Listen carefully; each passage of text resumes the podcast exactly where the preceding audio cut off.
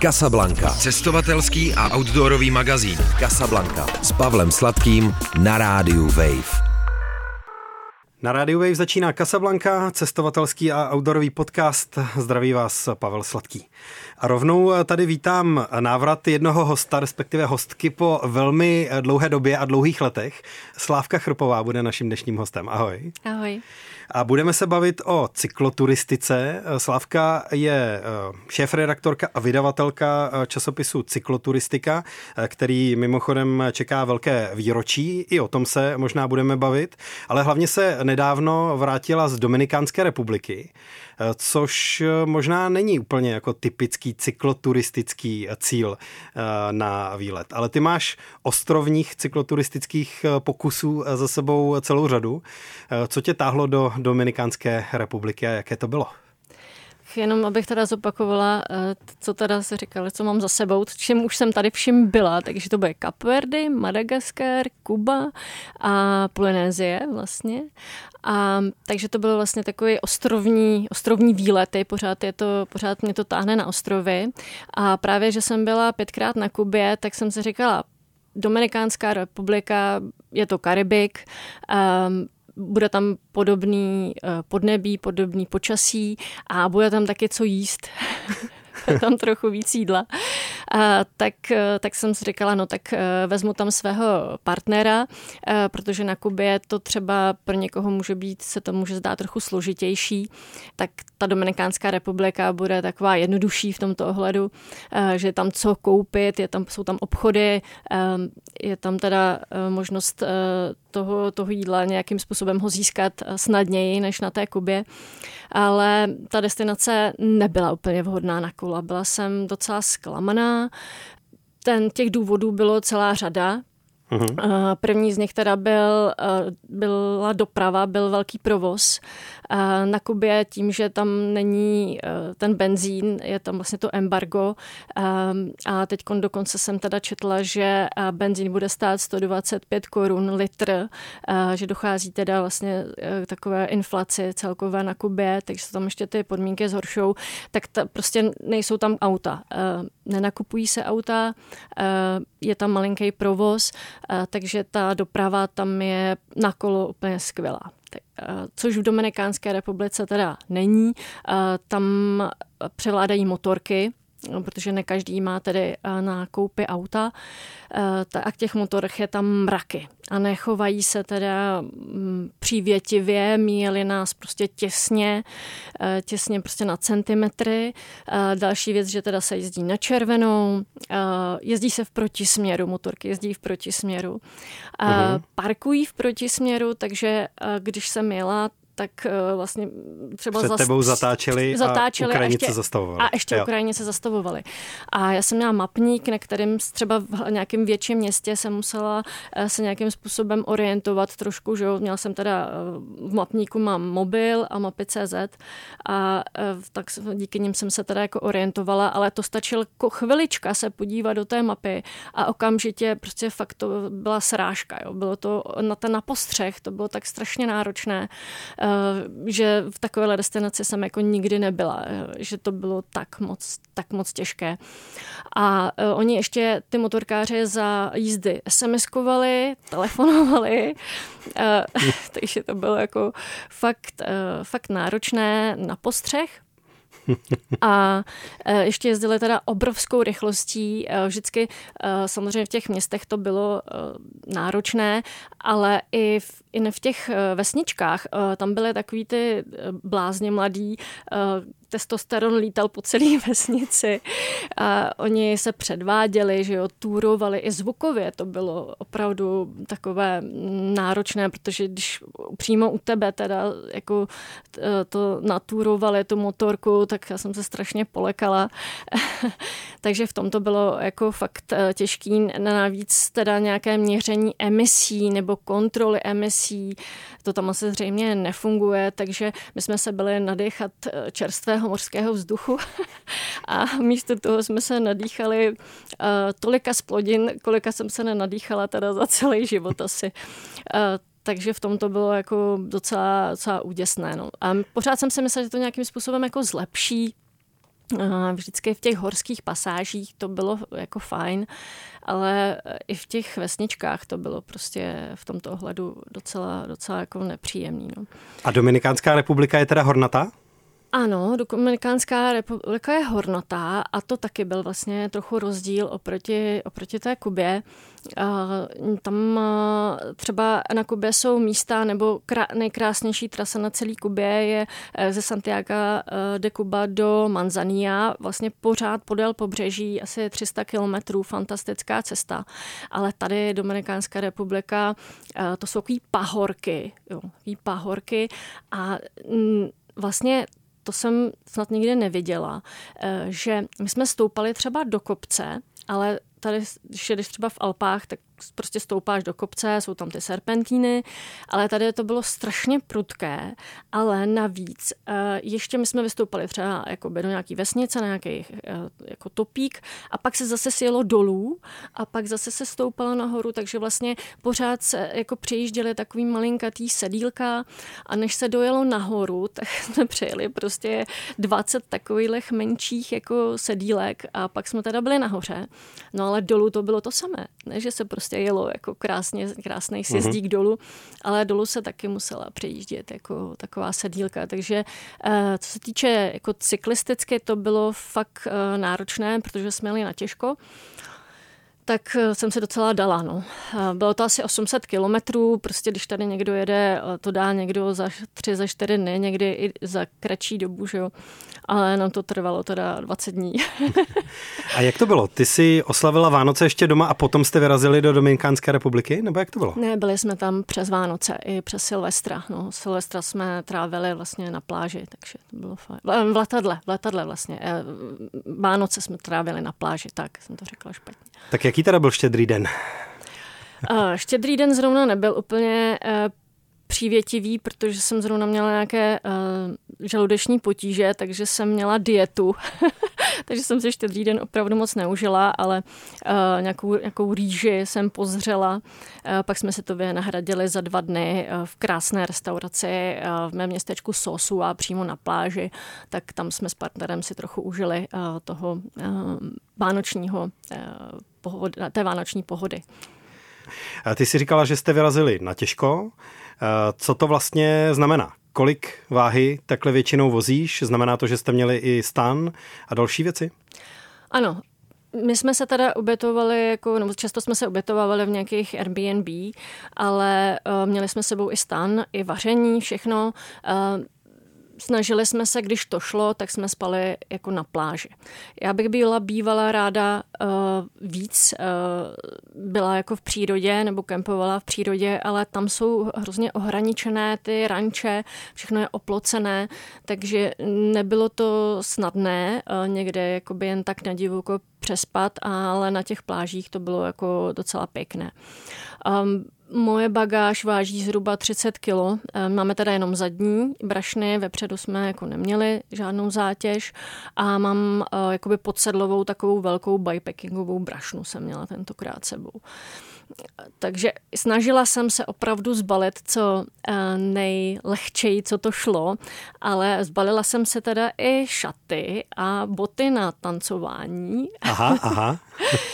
Protože právě na Kubě jsem byla, nebo často se tam vyskytují různé živá kapela prostě na ulici a je možný se tam zatančit i večer. Často jsem teda jela na kole přes den a večer jsem si dala nějaký tanečky, ale to tady bohužel v Dominikáně teda vůbec nefungovalo, takže jsem ty boty skoro vezla zbytečně, no, to mě trochu mrzelo. Tam byla reprodukovaná muzika merengue a bachata a musím říct, že jsem si ji teda tam dost užila, ale v tom negativním smyslu, protože to jsou 4 obchody vedle sebe. A z každého se line... Každý hraje jinou muziku. Ale ty decibely, to je mazec, teda, tak můžu říct. A zábava Dominikánců, jako ne ve všední den, spíš jako o víkendech, je ta, že si dojedou teda někam na pláž autem. A teď mají ty vysouvací střechy, Tam mají ty obrovský repráky, takže se sjedou třeba 3 auta, vysunou ty repráky a všechny 3 auta je zapnou na plný pecky. Takhle vypadá zábava Dominikánců. Takže když jsi říkala, že jste stanovali na plážích, tak si to nemáme představit jako klidný večer po západu slunce, kde šplouchají jenom vlny, ale dá se to taky představit, takže jede party. Přesně tak. Takhle se nám to tam na té jedné pláži docela jako stalo. No tak naštěstí, tak třeba v jednu odjeli, takže pak už to bylo jako klidnější. No. Na jakém kole si jela? Protože ty máš za sebou taky výlety všeho druhu. Jezdila si na skládačce, protože v některých destinacích to prostě bylo snadnější na dopravu a možná i z nějakých dalších jako praktických hledisek. Tak co to bylo tentokrát? Nějaké jako standardní horské kolo nebo tak? Ano, mám svoje cestovatelské kolo, které mi sestavil asi před 15 lety jeden kamarád na Dobříši. A už jsem si chtěla koupit nové, ale v podstatě na českém trhu není nic, co by mi vyhovovalo. Takže pořád jezdím na tomhletom vlastně složeném, tak jakoby trochu na zakázku připraveném kole. Ale je to pořád 26 palců, takže bych to ráda nějak obnovila. To skládací kolo tady, jak jsem říkala, bylo to hodně hornaté, tak tady by se to jako na to nehodilo. No. Takže to jsem jednou zkusila teda v Polynésii, to bylo skvělý, protože tam je to taková, nebo ty cesty jsou tam kolem dokola a je to placka, je tam skvělý asfalt. Ale zkoušela jsem to jednou při tom jednom výletě na Kubu a to nebylo vhodný, protože tam to bylo takový hornatý, horší cesty, takže skládačka třeba do Karibiku není úplně nejvhodnější kolo. Dokážeš si expedici, kterou jsi naplánovala, na kterou ses určitě jako dlouho těšila, užívat, i když ty věci třeba nevycházejí takhle úplně, jak jsi představovala? Což znamená v případě Dominikány ten hustý provoz, nebo někdy jindy to, že neodhadneš třeba ten terén, nebo nemáš kolo, které by si jako úplně představovala, tak to jde trochu stuha. Dokážeš i tak si to užívat, anebo se jako mračíš? No, z začátku jsem se trochu mračila, protože nám právě nevycházelo počasí. Opravdu ta Dominikána je více jako na východě, takže tam je větší humidita. A Kuba, jakoby hlavně ta západní část, je spíš subtropická, spíš suší. Takže i v tom období kolem Vánoc tam bývá slušné počasí, třeba prší jeden den, ale tady nám opravdu pršelo třeba půl dne, některý den i jako skoro celý den. Takže jsme jezdili v pláštěnkách. Tak musím říct, že jsem si říkala, že budu bojovat s komárama, s nějakou třeba kriminalitou, ale že budu bojovat s počasím, to jsem se teda jako nemyslela. Ale pak se naštěstí trošku jako vyjasnilo a člověk se na to jako zvykne. No. Já nejsem zvyklá moc jezdit v dešti, ale tam bylo teplo, tak nakonec jsme si to nějak jako vlastně... Já jsem si to jako nakonec užila, když se teď dívám zpětně na ty fotografie, tak to vypadá hrozně idylicky. Ale když tam člověk je, tak prostě přeci jenom je to určitá nepohoda, že jo, prostě furt se jako zapařuje, člověk je zapařený, zmáčený, teče z něj, ale teďkon zpětně si říkám vlastně, že to bylo jako docela fajn. Jaký jsou místní lidi? Kromě toho, že mají rádi hodně decibelů na pláži teda. A co jsme se tak setkali s lidmi, tak byli velmi vstřícní. Co mi vadilo, tak ta vlastně netrpělivost na těch silnicích, opravdu ty motorky přijížděly na ty křižovatky a už tam chtěli jakoby vyjet. Ale když jsme se setkali jako s místníma, řeknu příklad, třeba jsem píchla asi 2krát, měla jsem už ujatý plášť, tak prostě hnedka nám pomáhali, hnedka partnera dovezli do, 50 km do vedlejšího města na motorce, proto aby jsme si mohli koupit prostě nový plášť. Takže v tomto ohledu byly jako velmi, velmi vstřícní. No. Když jsem potřebovala vědět v nějaký, kde si můžu koupit banány, tak šli se mnou přes půlku vesnice jako ukázat nám, nebo jsme nemohli najít nějaký ubytování, byla tam špatná adresa napsaná, tak s náma taky jel přes půlku města, aby nám to ukázal. Takže jako byli určitě, jako, myslím si, že v Česku by ty lidi nebyly tak vstřícní jako v té Dominikánské republice. Kolik jsi snědla banánů? Za celou dobu. Tonu, tolik banánů jsem nesnědla, snad ani na té Kubě jsem tolik nesnědla banánů. No. Tam jich bylo fakt hodně a je to vlastně taková super svačinka. No. A chutnají stejně nebo jinak než banány, co koupíš tady?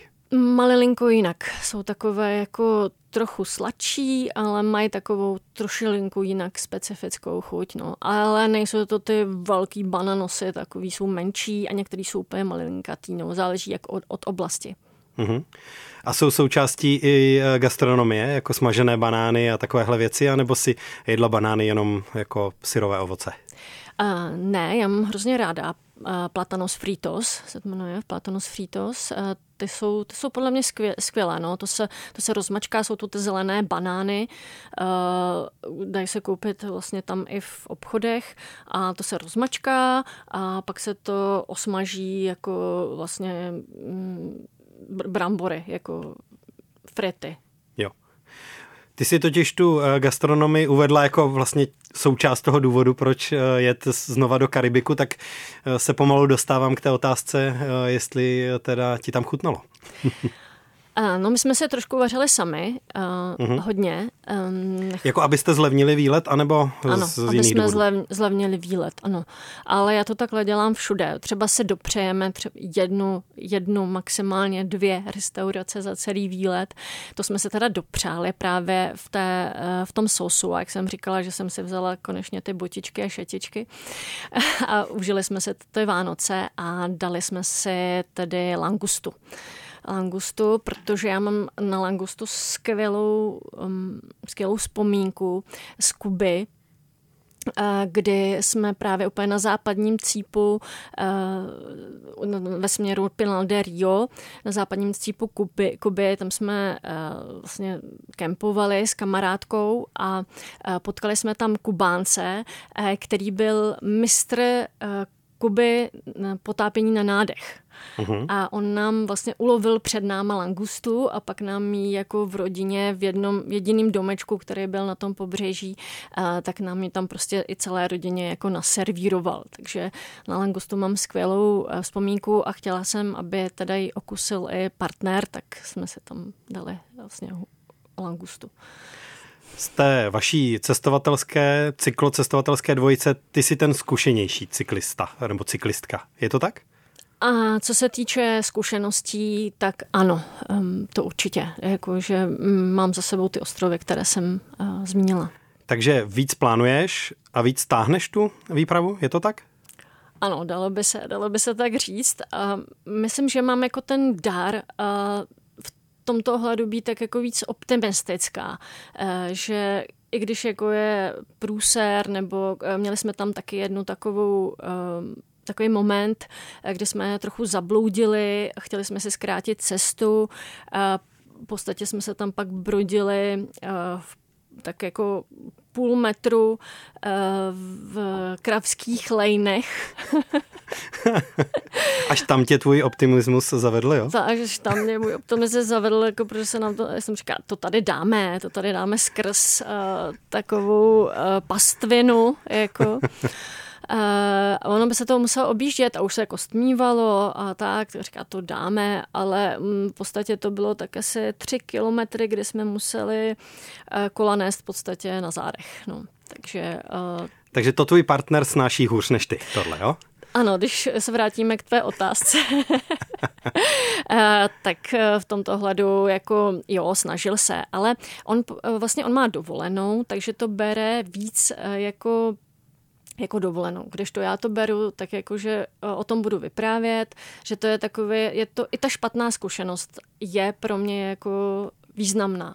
Aha. A můžu ji předávat dál. Jako, když to, on to bere víc, jakože jede na dovolenou, že chce užít a tak.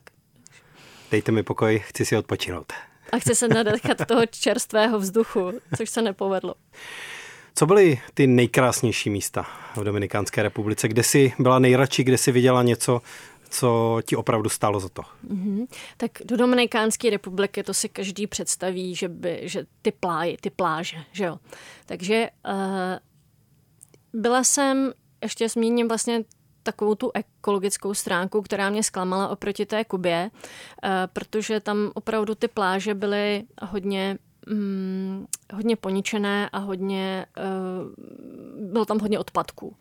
Jo, jakmile končí ta hotelová pláž, tak za ní v podstatě následuje skoro skládka, bych řekla. Uhum. A dáváš to za vinu spíš místním lidem, že to neřeší, anebo spíš je to třeba navětrná strana a ten ostrov prostě moře zásobuje mnohem větším množstvím odpadků než třeba Kubu, která má jinou polohu?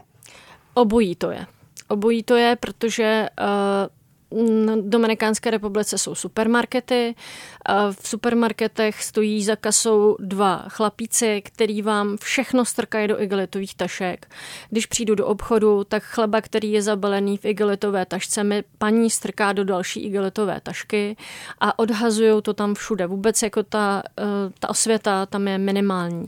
Ale samozřejmě dochází teda i k tomu, že tam to moře vyplavuje ty odpadky prostě z moře.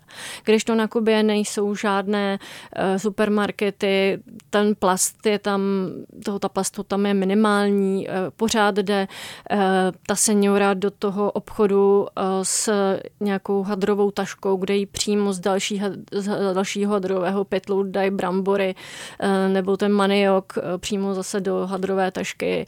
Takže jako nijak vůbec neobhajuju ten režim, ale v tomto ohledu ekologickém to tam ten aspekt je jako obrovský. Ale abych přes tohle chtěla dostat k těm plážím, ano, že přesně. Ty čisté pláže potom patřily mezi ty highlighty? Ano, přesně tak. Navštívili jsme dvě krásné pláže. Jedna se jmenuje Playa Limón, která je na severovýchodním pobřeží Dominikánské republiky, vlastně na sever od Punta Cana, městečko Bavara a pak kousíček dál.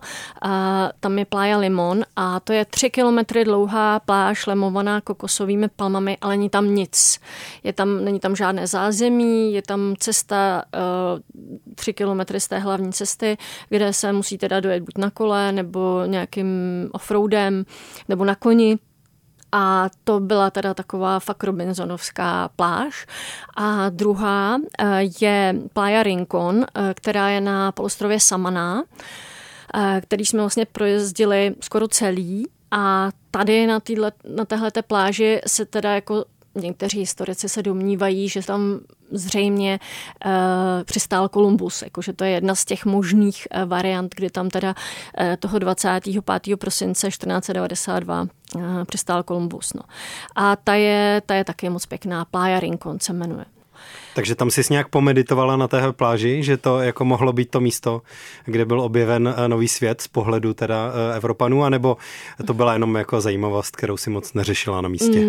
Neřešila jsem to jako na místě, ale tam právě zase byl ten aspekt toho, že jsme tam teda přijeli, z vrchu to vypadalo jako fantasticky, ale pak zblízka už tam zase byla ta ekologická trošku zátěž, no, ale nebylo to tak hrozné, jako třeba na těch ostatních. No. Ale další takovou zajímavostí je Národní park Los Haitises, to je nedaleko městečka Sabaná del Mar.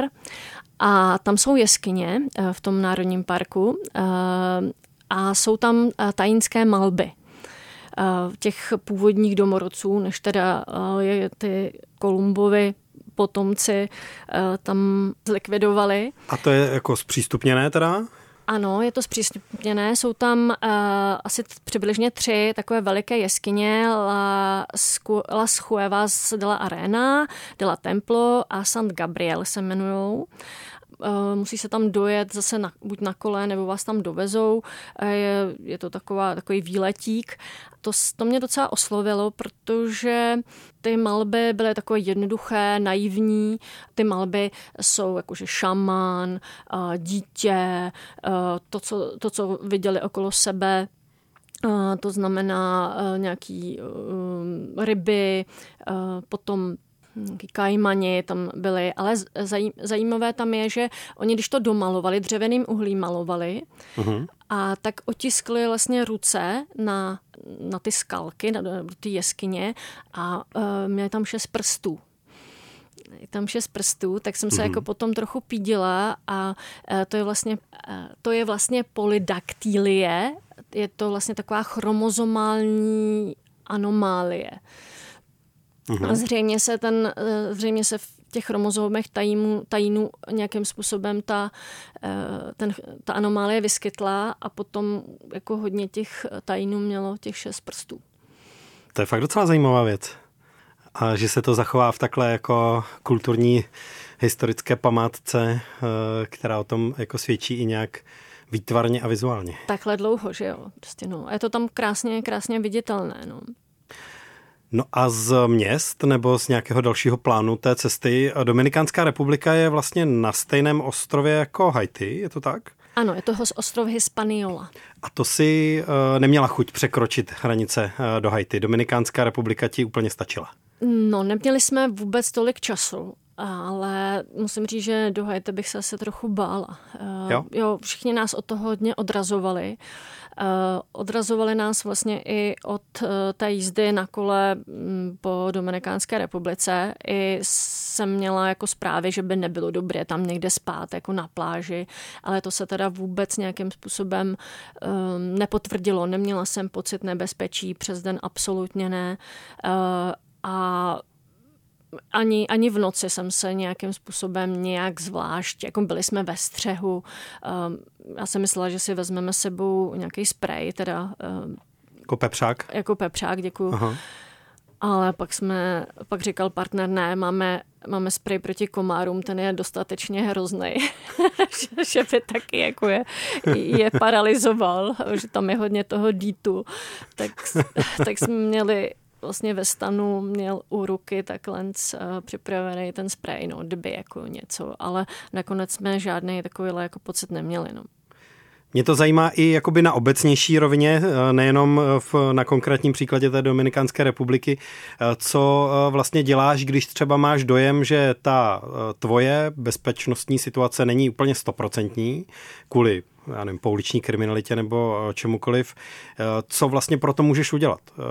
Znamená to, že když někoho odpoledne potkáš, protože se někde zastavíš na kole, tak neříkáš, kam míříš, kde budeš spát, pokud je to nějaká pláž, pokud to není ubytování, nebo jako co vlastně můžeš udělat pro to, aby si posílila tu svoji bezpečnost.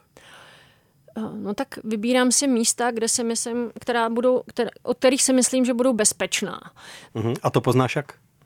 Z mapy.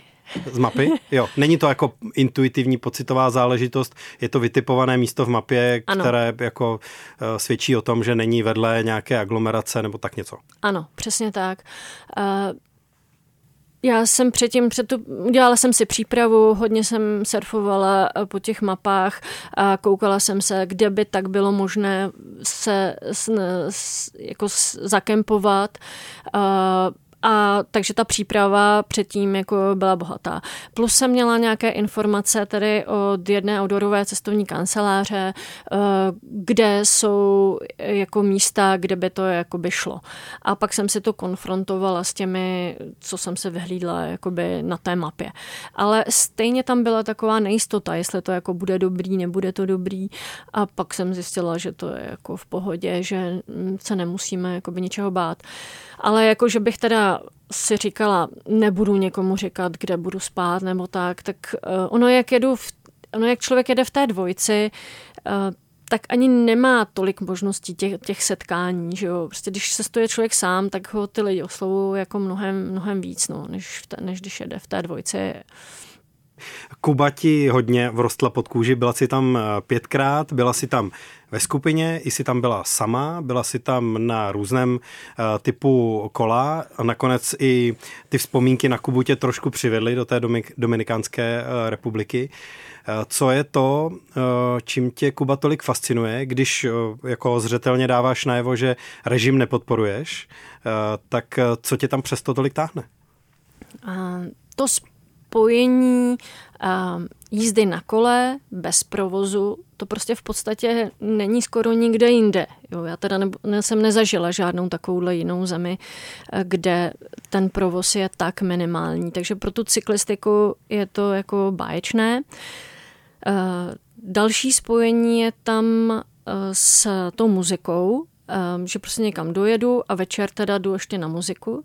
A pak je tam teda ještě oblast Národního parku Viñáles, kde je ještě třetí aspekt, protože já ještě lezu jako po skalách a tam je teda skvělá lezecká komunita.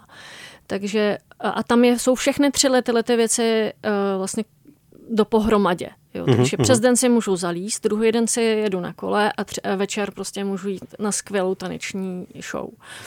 A to v podstatě jsme se bavili i s kamarádkama, které procestovaly i jiné třeba karibské oblasti a to je jedinečné. To je vlastně jedinečné. No. Takže tam si našla svůj paradise. Dá se to tak říct. Je to drahá záležitost jet s kolem do Karibiku, ať už teda na Kubu nebo do Dominikánské republiky? Je to něco, na co šetříš celý rok, nebo jak to je?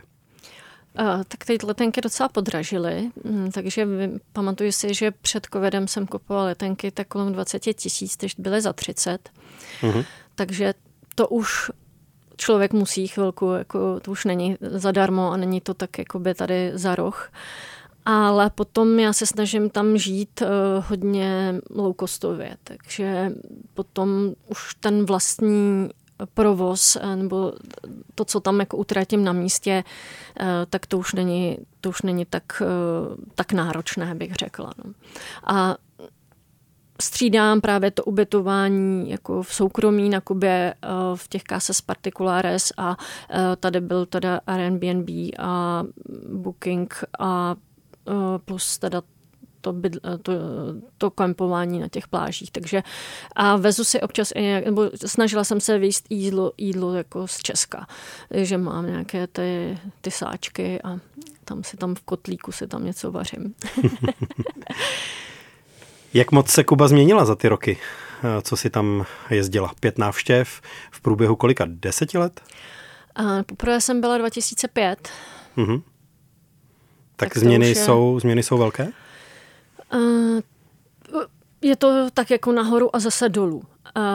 Já jsem tam byla naposledy jasně před covidem 2019 a toto tam bylo jako docela fajn. To se obnovily trošku i ty vztahy s Amerikou, Barack Obama, takže tam přijížděli i ty američtí turisté a evropští turisté dohromady, tak to se tam mělo jako docela dobře. Pak přišel covid a opravdu tam byla bída. Teď jsem mluvila vlastně před naším rozhovorem, když jsem se připravovala, tak s kamarádkou, která tam má vlastně s ním spolupracovníky, protože tam měla takovou cestovku a říkala, že většina těch spolupracovníků odešla z Kuby, že jsou prostě ve Španělsku, v Mexiku, ve Spojených státech různě a že mladí, teda pokud to jako jde, tak jdou pryč. No. Ale ne, že by chtěli. Oni tu Kubu milujou, ale opravdu tam byla teď velká bída. Před chvilkou jsem to teda řekla, že 125 korun za litr benzínu je fakt hodně a to se prostě promítne do dalších položek, do spotřebního zboží a tak dále. No. A teďko nevím smysl. Já jsem chtěl dodat něco v tom smyslu, že jako to, že se ceny pohonných hmot okamžitě projeví na všem dalším, asi pocítila i v Česku spousta lidí v průběhu i poslední inflační vlny, tak když si to jako vynásobí pro představu tím, co si zmiňovala, tak asi nějakou představu dostanou, jak moc to komplikuje život všem, protože jsou to prostě spojené nádoby. Ano, a bych se vrátila teda k tomu srovnání za těch vlastně 15-16 let, tak co jsem tam postřehla ještě změny vlastně v tom klimatu. Konkrétně třeba jsem tam byla na polostrově Cayo Jutías a tam, když jsem tam byla v roce 2005, tak tam bylo, vlastně pláž byla posunutá asi o 300 metrů. Jo, teď to tam vlastně mám dvě fotografie, která je z roku 2005 a z roku 2015 a tam ten pruh té pláže už vůbec nebyl najednou. Takže vlastně to moře se jako posunuje jakoby dál jakoby do té země. To je tak jako ve srovnání třeba těch fotografií. No.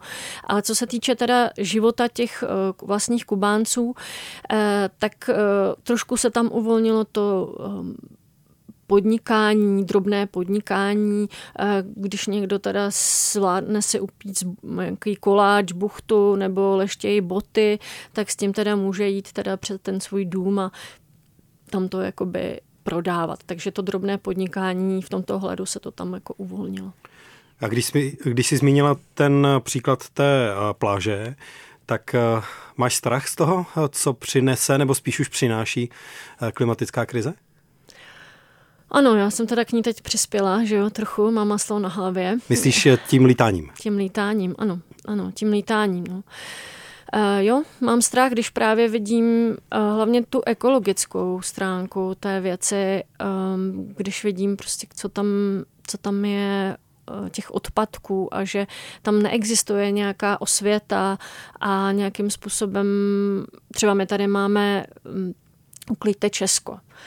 Jsem tam potkala jednu holčinu, tak jsme se tak bavili, ona se ptala, jako, jak se nám líbí v Dominikánské republice. Já říkám, no, že moc ne. To se mi moc nepotěšila. A právě máte tu bordel, no, jsi říkala, jo? Ano, ano. A říkala jsem jí, hele, tak zkus nějakým způsobem jakoby třeba okolo sebe působit. Máte teď volby, tam byly volby do Senátu, do parlamentu, nevím přesně. Zkus působit prostě na ty svoje kamarády, abyste to tady měli hezčí. Třeba můžete založit nějakou nadaci nebo nějakou aktivitu ve smyslu právě uklidte Dominikánskou republiku. Takže v tomto ohledu se snažím i tím svým cestováním nebo tím působit na ty místní, aby to tam měli hezčí. Takže se pokusila udělat franšízu Uklidte Česko akorát za oceánem. Rozumíme tomu dobře. A co bude dál, když teda Kubu si navštěvovala opakovaně, teď se podívala do Dominikánské republiky. Ostrovů v Karibiku je ještě spousta. Lákalo by tě zkusit, ať už teda s kolem nebo bez, Jamajku nebo Porto Rico nebo nevím co? Možná Malé Antily, ale to je taková asi spíš Evropa. A bohužel mám taky jako zprávy od kamarádů, že to tam je hodně zastavěné. Právě na té Kubě je jedinečné, já se omlouvám, že ji tak jako adoruju, ale je tam jedinečné v tom, že hodně toho pobřeží je volné, že není zastavěné.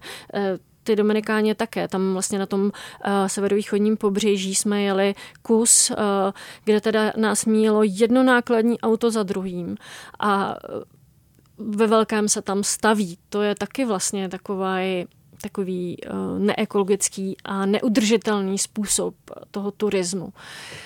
Takže to se mi jakoby taky nelíbí. No. Ale když se ptal teda na nějakou další destinaci, kterou bych ráda navštívila.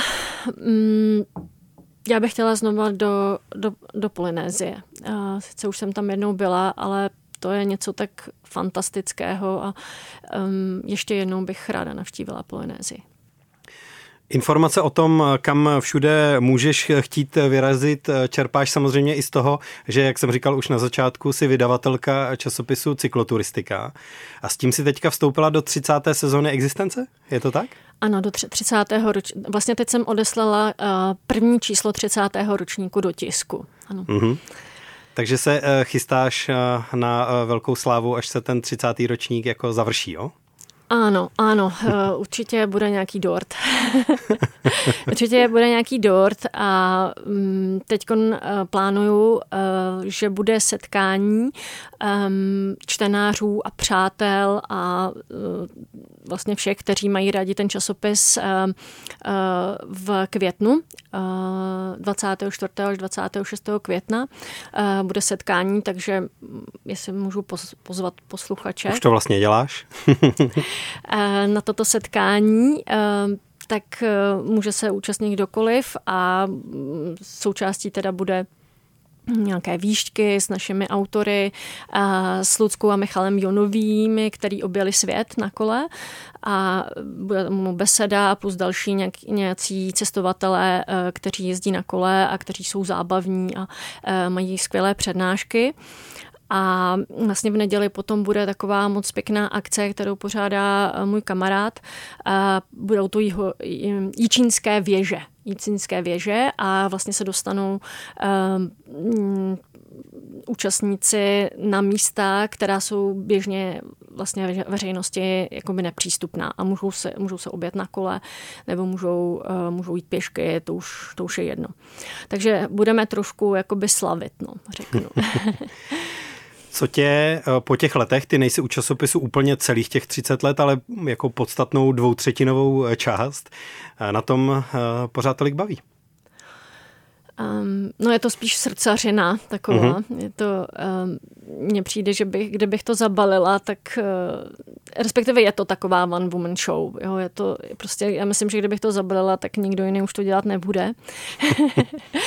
Ale baví mě setkávat se zajímavými lidmi. Vlastně do každého časopisu dělám 2 rozhovory, takže že teda se setkávám s těma lidma a dovídám se od nich jako zajímavosti, tak to je skvělá věc. A vlastně díky tomu časopisu jsem se dostala i teda k tomu cestování, takže jsou to takové jakoby spojité nádoby, no. No tak gratuluju, hodně sil do toho 30. ročníku časopisu a díky za tvoje vyprávění o Dominikánské republice a dalších věcech, které si všechny objezdil na kole. Díky. Já moc děkuju za pozvání. Slávka Chrpová byla naší dnešní hostkou, díky za poslech, a Pavel Sladký se taky loučí. Já se s váma budu těšit na slyšenou brzo u další epizody Casablanky. Mějte se krásně, ahoj. Casablanca. Cestovatelský a outdoorový magazín. V džungli, v poušti, uprostřed oceánu. Poslouchej Casablanku jako podcast. Kdykoliv a kdekoliv. Více na wave.cz/podcasty.